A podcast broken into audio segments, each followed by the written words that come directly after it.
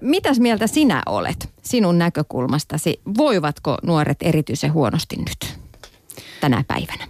Valtaosa nuorista voi erittäin hyvin, mutta sitten on sitä semmoista niin sanottua polarisaatiokehitystä, eli osalla taas kertyy erilaisia riskitekijöitä paljon.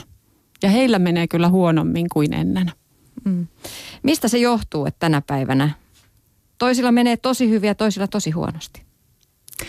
No siihen on varmaan ihan hirveän monta erilaista tekijää, jotka tähän on johtanut, öö, joita en nyt oikeastaan edes suoraan osaa tässä listata sillä kompaktissa muodossa.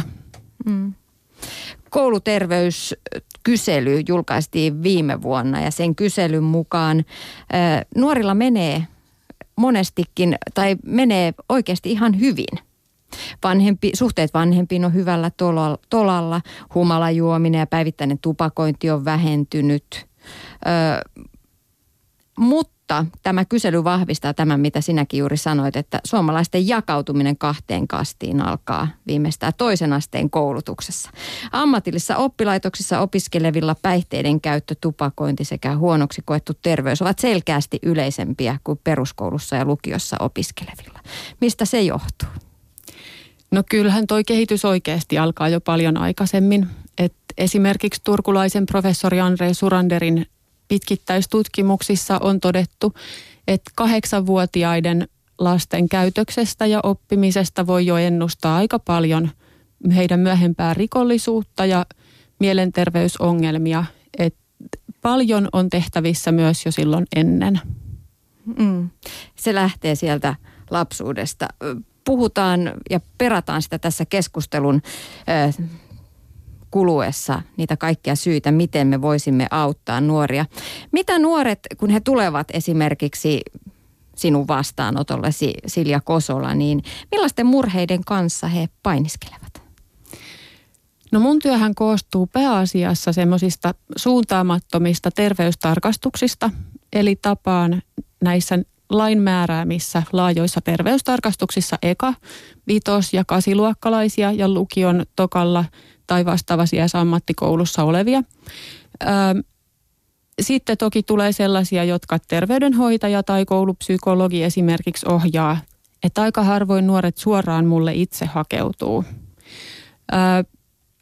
Vähän johtuen siitä, minkälaisissa kouluissa mä itse tällä hetkellä toimin, niin mä tapaan eniten sellaisia nuoria, joilla ne ongelmat on syömishäiriöitä, viiltelyä, muuta itsensä vahingoittamista ja ehkä vähemmän ihan siinä semmoisessa pahassa syrjäytymisriskissä olevia. Toki jonkun verran siellä kasin tarkastuksessa sitten näkee niitäkin, joilla on ollut jo oppimisen ongelmaa ja muuta pidempään, jota ei ole riittävällä tavalla tuettu ajoissa, jotka todennäköisesti nyt sitten nuorisotakuun puitteissa pääsee johonkin toisen asteen oppilaitokseen vielä, mutta että se yleispärjääminen on jo heikompaa. Mm. Eli he on niitä, jotka on oikeasti siellä pudokkaiden joukossa sitten tulevaisuudessa. Silja Kosola sanoit viiltelyä, syömishäiriöitä. Kuulostaa tyttöjen puuhilta. Kouluterveyskyselyssä kävikin ilmi, joka viime vuonna julkistettiin se, että tytöillä on erityisesti mieli maassa tässä maassa. Kyllä vaan. Kouluterveyshuollon puolelta niin näyttää siltä, mitä myös Liisa Keltikangasjärvinen on sanonut, että tämmöinen luokaton lukio ja mitä sitä on niin kuin tuotu yläasteellekin paljon, niin on itse asiassa aika isolle osalle ihmisistä ongelma. Semmoiset, jos nyt ihan todella mennään karuihin stereotypioihin, niin ää, rasavillit pojat ei pärjää sellaisessa porukassa. He alisuoriutuu, koska he huomaa, että he ei niin kuin voi tällaisessa porukassa pärjätäkään. Ja toisaalta myös ne kympin tytöt masentuu, koska heilläkään ei ole sitä semmoista normaalia kiinnekohtaa siihen, että olisi se oma turvallinen luokkayhteisö, vaan koko ajan pitää tsempata, joka porukas yrittää olla se paras. Ja se on mm. aika raaka maailma. Se on aika raaka maailma. Ö, viiltely, se on, se on aika erikoinen ja aikuisen näkökulmasta aika kammottavakin tapa. Mikä ajaa nuoren satuttamaan itseään niin pahasti, että hän alkaa viilellä? Useimmiten se on ahdistusta, jota ei osata oikein muulla tavalla purkaa. Ei ole sellaista aikuista, jolle ehkä siinä myöskään itsenäistymisen vaiheessa haluaisi puhua, koska on tosiaan tarve omista vanhemmista jo ottaa vähän etäisyyttä. Ja sitten jos ei ole muuta sellaista luotettavaa ihmistä, jolle puhuisi, ja toisaalta ei ehkä ole sanojakaan, niin sitten ihan niin kuin kisubiisissään sanoo, niin tarvitsee sitä kipua, jotta niin kuin saa sen henkisen pahan olon kanavoitua johonkin semmoiseen selkeämpään. Mm, kuinka yleistä se on? Se on todella yleistä. Sitä on suunnilleen 10 prosentilla tämän ikäluokan ihmisistä jossain vaiheessa. Ja siinähän on semmoinen varsin ikävä piirre, että se on myös hyvin herkä, herkästi tarttuvaa. Ja siihen on niin kuin myöskin nykyajan sosiaalinen media jonkin verran altistaa, koska hyvässä ja pahassa nuoret löytää sieltä kaltaisiaan. Ja silloin kun kuulee, että joku toinen on tämmöisellä tavalla saanut oloaan hetkellisesti helpotettua, niin tulee itsekin testanneeksi helpommin. Mm. Tässä kouluterveydystutkimuksessa, kouluterveyskyselyssä tytöillä tosiaan erilaisia oireita on enemmän kuin pojilla. Kyselyssä kysyttiin, että kuinka usein olet kokenut mielialan masentuneeksi, alakuloiseksi tai toivottomaksi. Ja 40 prosenttia tytöistä oli kokenut itsensä tai oli kokenut näitä oireita, näitä tunteita. Se on tosi iso määrä. Samassa kysy- kyselyssä kävi myös ilmi, että juuri nämä tytöt, koke, monet tytöt kokevat ää, vaikeutta päästä terveydenhuollon pariin. 45 prosenttia oliko se nyt peruskoulun lukioikäisistä tytöistä, kokee, että on vaikea päästä koululääkärin avun pariin. Joo, tämä on valitettava tosiasia, että tällä hetkellä meidän mittarit on asetettu sillä lailla, että pääasiassa seurataan niitä laajoja terveystarkastuksia. Eli ikään kuin päättäjätasolla tuntuu olevan tärkeämpää se, että kuhan nyt näet ne kaikki, kuin se, että puutut niihin ongelmiin, mitä siellä tulee esiin. Aika monet ihmiset ei myöskään oikeasti ymmärrä sitä meidän työtä, että tavallaan se mielikuva siitä, että siellä vaan mitataan ja punnitaan ja katsotaan, onko selkä suora, niin tähän tavallaan, miten mä sen tässä sanonkin, niin se vie noin viisi minuuttia. Ja sitten siellä loppuvastaanotolla pitäisi oikeasti ehtiä panostaa siihen haastatteluun ja sen nuoren kuuntelemiseen, että mitä sulle kuuluu. Niin, ja kelle se nuori kertoo sen? Onko se se koululääkäri, se vieras ihminen, jonka ehkä näkee kerran vuodessa? Sekin. No se riippuu vähän nuoresta. Mm. Jotkut tykkää puhua sille tutulle terveydenhoitajalle, jota on nähnyt jo monta kertaa. Käynyt esimerkiksi valittamassa vähän päänsärkyä ja vatsakipuja ja testannut, että onko toi se sopiva tyyppi. Ja toiset taas on ehkä siinä terveydenhoitajien tapaamisissa sitten jo saavuttanut semmoisen ikään kuin valmiuden siihen, että sitten kun ne tulee mun vastaanotolle, niin sitten ne plöräyttää sen kaiken ilmoille siinä heti ensimmäisellä kerralla.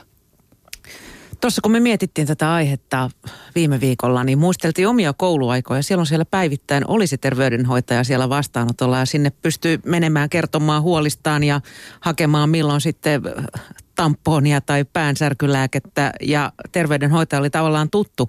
Mutta nykyään kun ajatellaan koulumaailmaa, niin terveydenhoitaja on siellä ehkä kerran viikossa siellä koulussa tai kaksi kertaa viikossa, eikä synny ehkä samanlaista sidettä. Niin mä veikkaisin, että se on vähän help- vaikeampi mennä sinne nykyään vielä, kun sinne ei ole ihan helppo päästä. Tässähän on isot valtakunnalliset erot myöskin. Valitettavasti se alueellinen epätasa-arvo on todella suurta. Että esimerkiksi Helsingissä nyt on pikkusen paremmin resurssoitu kuin monessa muussa paikassa, mutta kyllä mä tiedän, että meilläkin on sekä terveydenhoitajat että lääkärit painii aikamoisessa paineessa sen niin voi olla satoja satoja oppilaita. Nimenomaan, että se suositus olisi se, että on 5-600 oppilasta per terveydenhoitaja, mutta ei toteudu kyllä juuri missään.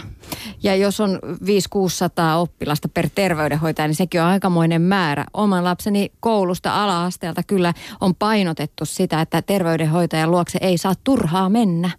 Että ei saa me, että jos on vaikka vapaa-aikana satuttanut itsensä, niin sitä ei saa terveydenhoitajalle mennä näyttämään.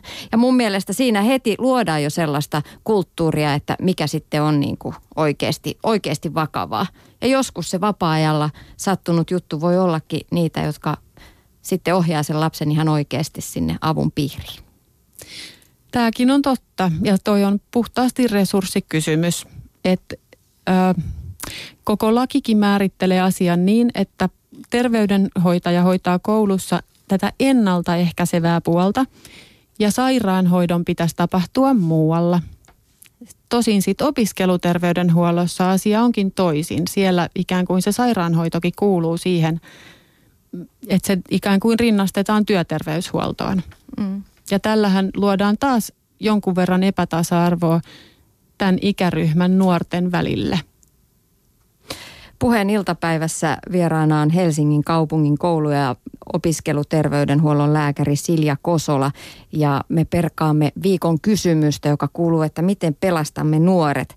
Nuorten elämä koostuu ja se elämästä selviäminen koostuu monesta eri osasta. Terveydenhuolto, terveys on se yksi osa ö, ystävät, ö, ihmissuhteet, niiden varaan moni nuori rakentaa omaa identiteettiään sieltä. Se on tärkeä voimavara nuoren elämässä.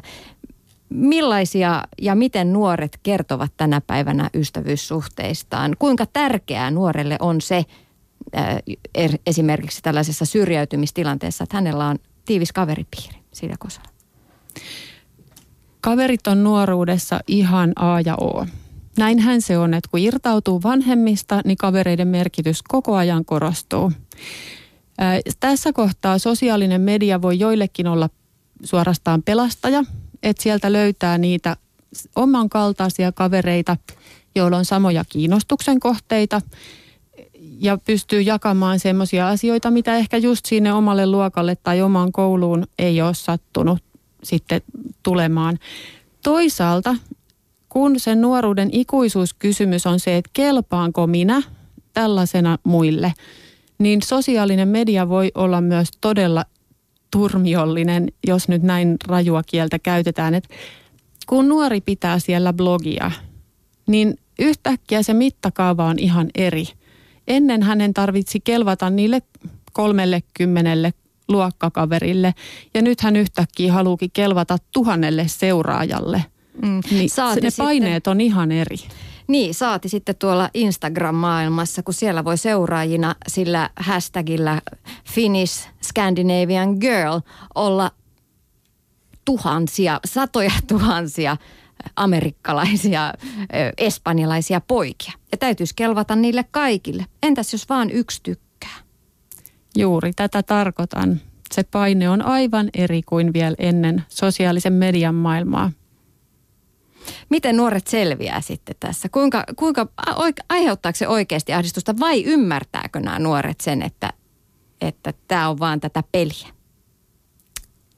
Osalla varmasti on taustat sillä lailla kunnossa, että, että siinä vaiheessa, kun on blogia lähtenyt pitämään, niin siitä on keskustelu vanhempien kanssa ja käynyt vielä läpi niitä, että mitä tietoja sinne nyt laitetaan ja mitä ei. Mutta paljon on myös niitä turvattomia nuoria, jotka hakee sen hyväksynnän, jota vaille he on muualla jäänyt, niin juuri sieltä netin maailmasta. Mm. Ja he on aika isossa vaarassa.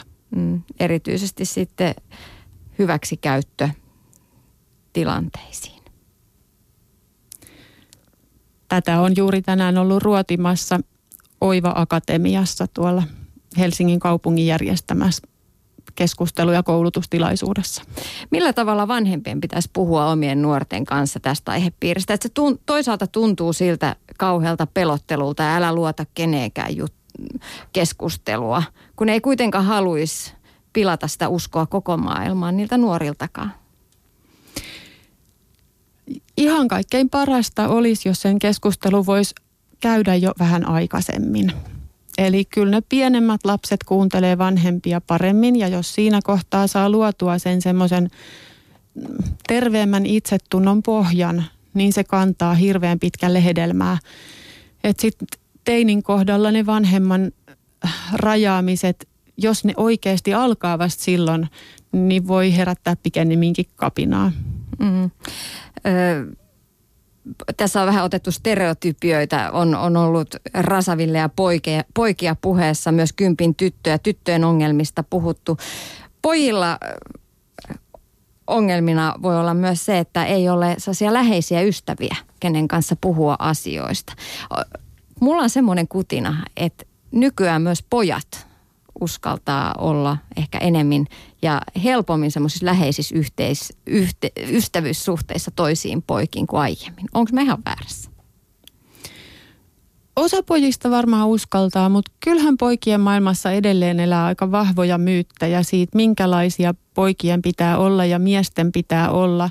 Ja se semmoinen pärjäämisen ja itsensä puolustamisen myytti elää tosi sitkeässä – sen takia mun mielestä on hirveän hyvä, että on olemassa semmoisia paikkoja niin kuin poikien talo, missä sitten taas voi pojat ihan aikuisten miesten kanssa käydä luottamuksellisia keskusteluja siitä, että, että riitänkö mä ihan tällaisena kuin mä nyt oon.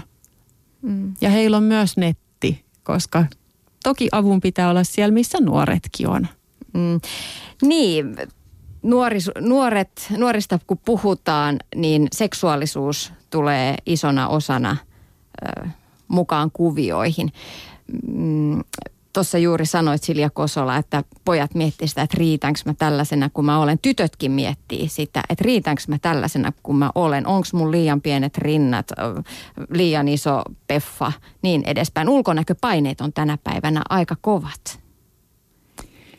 Kyllä kauneusihanteet on entisestään muuttunut, kun pidin tuossa viime vuonna yhtä puhetta nuorille, niin kaivoin esille äh, Cindy Crawfordin semmoisen yhden kuuluisimman mainoksen, missä hän pitelee pepsitölkkiä. Ja hän on kyllä hirveän paljon helpommin saavutettavissa oleva kauneusihanne kuin nyt sitten jotkut, mitä nykyajan netistä pompsahtaa silmille – oli sitten tyttö tai poika, niin pojilla ihan vastaavasti. Kyllähän niitä semmoisia niin kuvatuunauksia tehdään niin paljon, missä ei suoraan lue ollenkaan, että tätä kuvaa on käsitelty. Mm. Niin, tai kuinka lailla, millä lailla sitä äh, netistä pompsahtavaa pornokohtausta on käsitelty. Juuri näin. Se on sitä mediakasvatusta, mitä nuoret tarvitsisivat myöskin. Onko sitä saatavilla?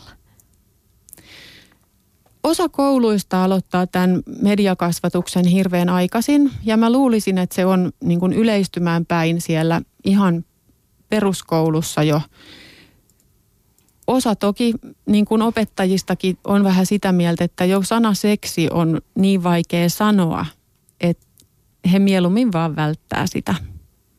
Ja siihen nyt syyllistyy missä tahansa ammatissa oleva ja niin kuin osalle vanhemmistakin se on tosi vaikeaa puhua tämmöisiä juttuja. Mutta jos ei itse pysty sitä puhumaan, niin toisaalta olisi hirveän hyvä edes ohjata sillä oikean ja luotettavan tiedon lähteille. Et esimerkiksi Väestöliitolla ja Mannerheimin lastensuojeluliitolla on todella hyvät nettisivut, mistä voi kysyä ja saa luotettavia vastauksia. Ja sieltä voi lukea niitä muidenkin kyssäreitä niin, että pääsee niin kuin pikkusen perille siitä, että mikä nyt on totta ja mikä oli ehkä kavereiden hypetystä. Mm. Pohtiiko ja uskaltaako nuoret kysyä koululääkäriltä seksuaalisuuteen liittyvistä asioista? Ja mitkä asiat sieltä nousee esille? Kyllä ne jonkun verran kysyy. Mm, lähinnä ne on sellaisia, niin kuin, että onko normaalia, että joku tykkää näin ja, ja tarviiko tietää tällaisista ja semmoista, että vähemmän mennään ihan niin kuin kovin yksityiskohtaisiin yleensä. Mutta ehkä ne on semmoisia sopivia keskustelun avauksia, että sitten kun ohjaa myös, että jos ei sulla ole tässä nyt enempää, niin, niin muista myös nämä nettisivut, että täältä sä löydät lisää tietoa. Mm alkulähetyksessä puhuttiin ahdistuksesta ja tuskasta ja angsteista, mitä nuorella on. Se seksuaalisuus, se liika seksin tulviminen myös voi aiheuttaa mm. nuorilla ahdistusta, tuskaa ja pahaa oloa. Joo, kyllä mä toivoisin, että tietynlaiset mainokset pysyis poissa katukuvasta ja telkkariesitysten mainostauoilta ennen kello 10 illalla. Että kyllä se on aikuisten vastuulla suojata niitä nuoria ja lapsia varsinkin. Ei näitä niin kuin suoja-ikärajoja ole kehitetty pelkästään jotain puskasta hyppy, hyppäävää pahaa setää varten, vaan kyllä ne on ihan meitä kaikkia varten. Mm.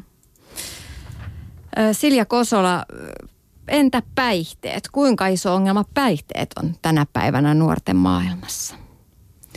No tupakointi on vähentynyt, mikä on tietysti hirveän hyvä juttu. Ä, alkoholin käyttö on aika rajusti jakautunut ja se on nyt tämän kouluterveyskyselyn niin kuin heikkous, että kun se tehdään sillä valikoimattomasti hyvin laajalle populalle, niin se ei osaa erotella ikään kuin nyt näitä riskiryhmiä eikä niitä oppimisen ongelmia ja muita sieltä, jolloin näkisi, että mihin ryhmiin ne isoimmat ongelmat loput kertyy. Ö, huumeita käytetään nykyään jonkin verran enemmän kuin vielä muutama vuosi sitten, että tavallaan se painopiste vähän tuntuu muuttuvan tässä ja elävän. Että nämäkin on semmoisia, mistä kyllä joka ikinen kerta puhutaan ja aika monella kysymyksellä kartotetaan sitä, että jos kysyy vaan, että käytäksä päihteitä tai ootko kokeillut päihteitä, niin eihän nuoret oikein sellaista termiä edes käsitä. Mm. Kuitenkin tässä viime vuosina on monissakin keskusteluissa puhuttu siitä, että nuoret ovat vähentäneet esimerkiksi, tai vähe, tupakointi ja alkoholin käyttö on vähentynyt. On paljon streittareita, jotka ei halua – turmella kehoaan tällaisilla päihdyttävillä aineilla. Onko se vaan jotain hypetystä vai onko oikeasti näin, että siellä on myös tästä tervehenkistä ajattelua nuorisossamme? Kyllä siellä ne erottuu ja varmasti he on nyt sitten just tätä ikään kuin superhyvin pärjäävien porukkaa jotka pitää itsestään muutenkin aika lailla hienosti huolta, että vaikka on puhuttu tästä, miten nuorten unirytmi voi olla eri kuin pikkulasten tai aikuisten, niin he kyllä panostaa siihen säännölliseen vuorokausrytmiin ja niin kuin sanoo, että no miksi ihmeessä mä haluaisin tollaista itselleni tehdä. Ja sehän kertoo silloin just siitä terveestä itsetunnosta, että arvostaa itteensä ja haluaa pitää itsestä hyvää huolta. Mm. No entä sitten, jos huomataan, että hälytyskellot alkaa soida vanhemmilla tai opettajalla tai jollain muulla henkilöllä, niin mistä synkkyyteen, masennukseen, huonoon oloon vaipunut nuori voi saada apua? No nämä on tosi alueellisia ja järjestelmähän on valitettavasti ihan hirveän pirstaleinen. Että se mitä nuoret toivoo, että olisi ikään kuin yksi luukku, minne voisi mennä minkä hyvänsä huolen kanssa, niin sellaista ei nyt valitettavasti oikein missään ole. Lähimmäksi mun käsityksen mukaan tulee Helsingin nuorisoasemat, joissa on niin kuin samassa paikassa sit olemassa sosiaalityöntekijöitä, psykologeja ja jopa psykiatri he pyrkii niin kuin vähän moniulotteisemmin ratkomaan asioita.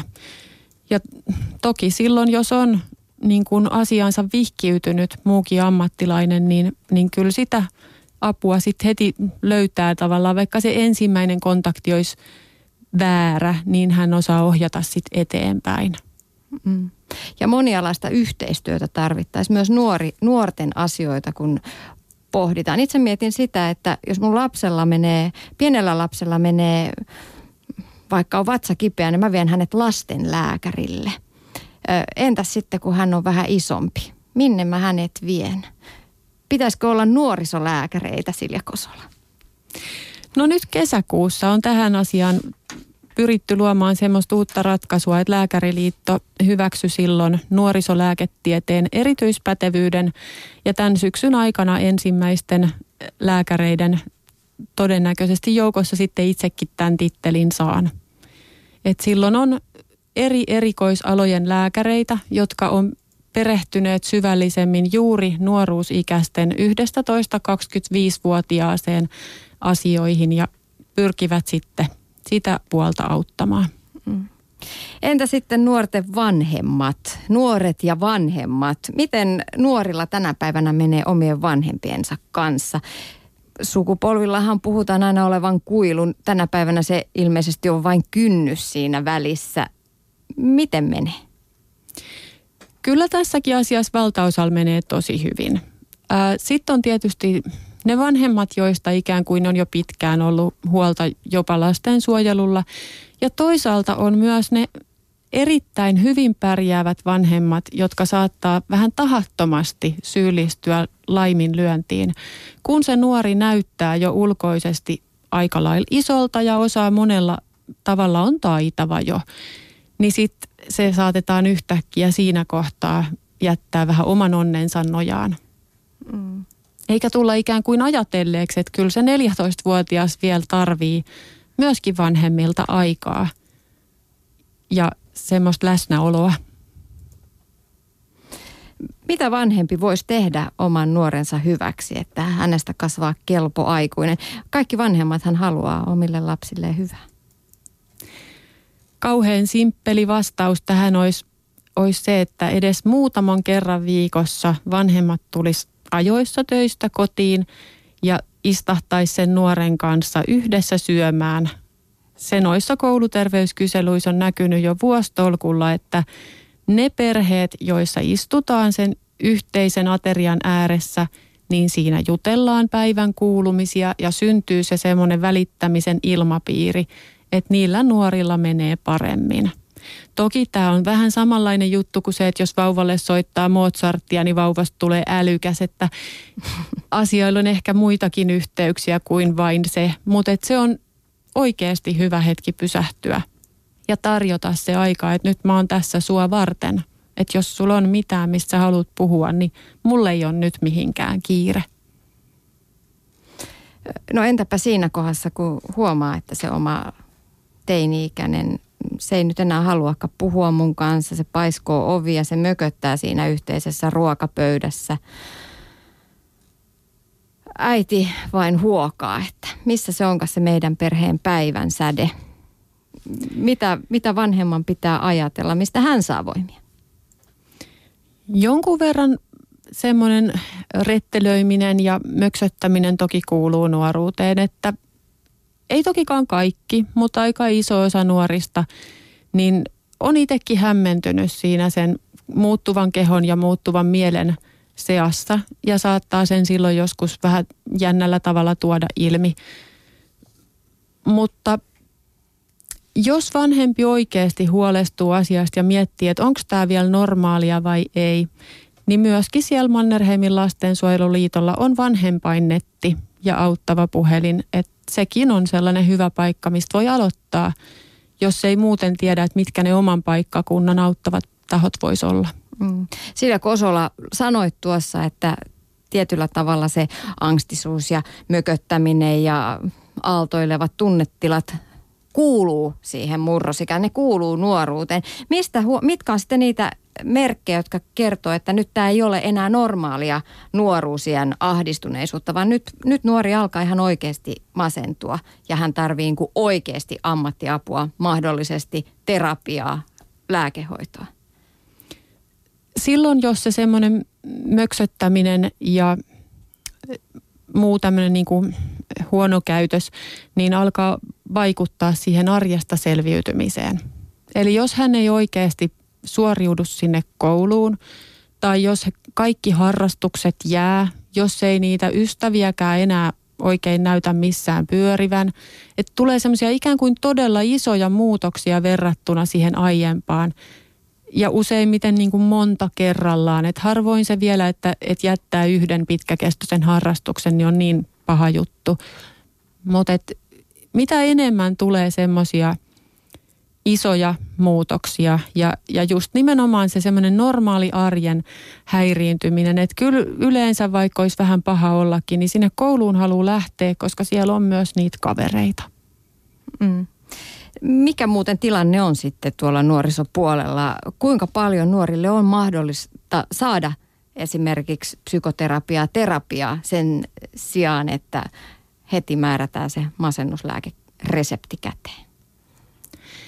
No ihan varsinaista terapiaa niin on tarjolla suht vähän, mutta toisaalta suurimmalla osalla ehkä se ei ole niinkään tarpeen, vaan semmoinen muutamankin kerran keskustelukontakti voi jo hyvin riittää. Et niitä kyllä itsekin varaan sitten sieltä terveystarkastuksessa, jos on noussut huoli tai jos on nyt sitten tosiaan tullut vaikka terveydenhoitajan kautta vastaanotolle, niin saatetaan tavata pari viikon päästä uudelleen ja sitten vielä ehkä kerran pari. Tai tarvittaisiin, jos tuntuu, että se just mun tuki ei siinä kohtaa riitä, niin täällä HUS-alueella nyt toimii semmoinen varhain työryhmä, joka myös voidaan kutsua siihen peliin mukaan sille ajoissa ilman, että tarvii vielä varsinaisesti lähettää mihinkään erikoissairaanhoitoa. Mm. Täällä puheen iltapäivässä on perattu kysymystä, miten pelastamme nuoret. Lopuksi vielä Silja Kosola, Helsingin kaupungin koulu- ja opiskeluterveydenhuollon lääkäri. Mitäs sinä vastaisit tähän kysymykseen? Miten me pelastamme nuoret? No mulla olisi päättäjille kyllä yksi todella iso toive, että tähän tietosuojalainsäädäntöön saataisiin nopsasti jonkun asteisia lievennyksiä lasten ja nuorten kohdalla, koska usein se merkittävästi vaikeuttaa vir- viranomaisten yhteistyötä. Ja jotta me voitaisiin tehokkaimmin auttaa nuoria näissä meidän sirpaleisissa systeemeissä, niin meidän pitäisi voida tehdä sitä yhteistyötä niin, että jokaisen nuoren kohdalla olisi joku taho, joka oikeasti tietäisi, missä mennään ja pystyisi kantamaan sitä vastuuta sen nuoren ja hänen vanhempiensa kanssa.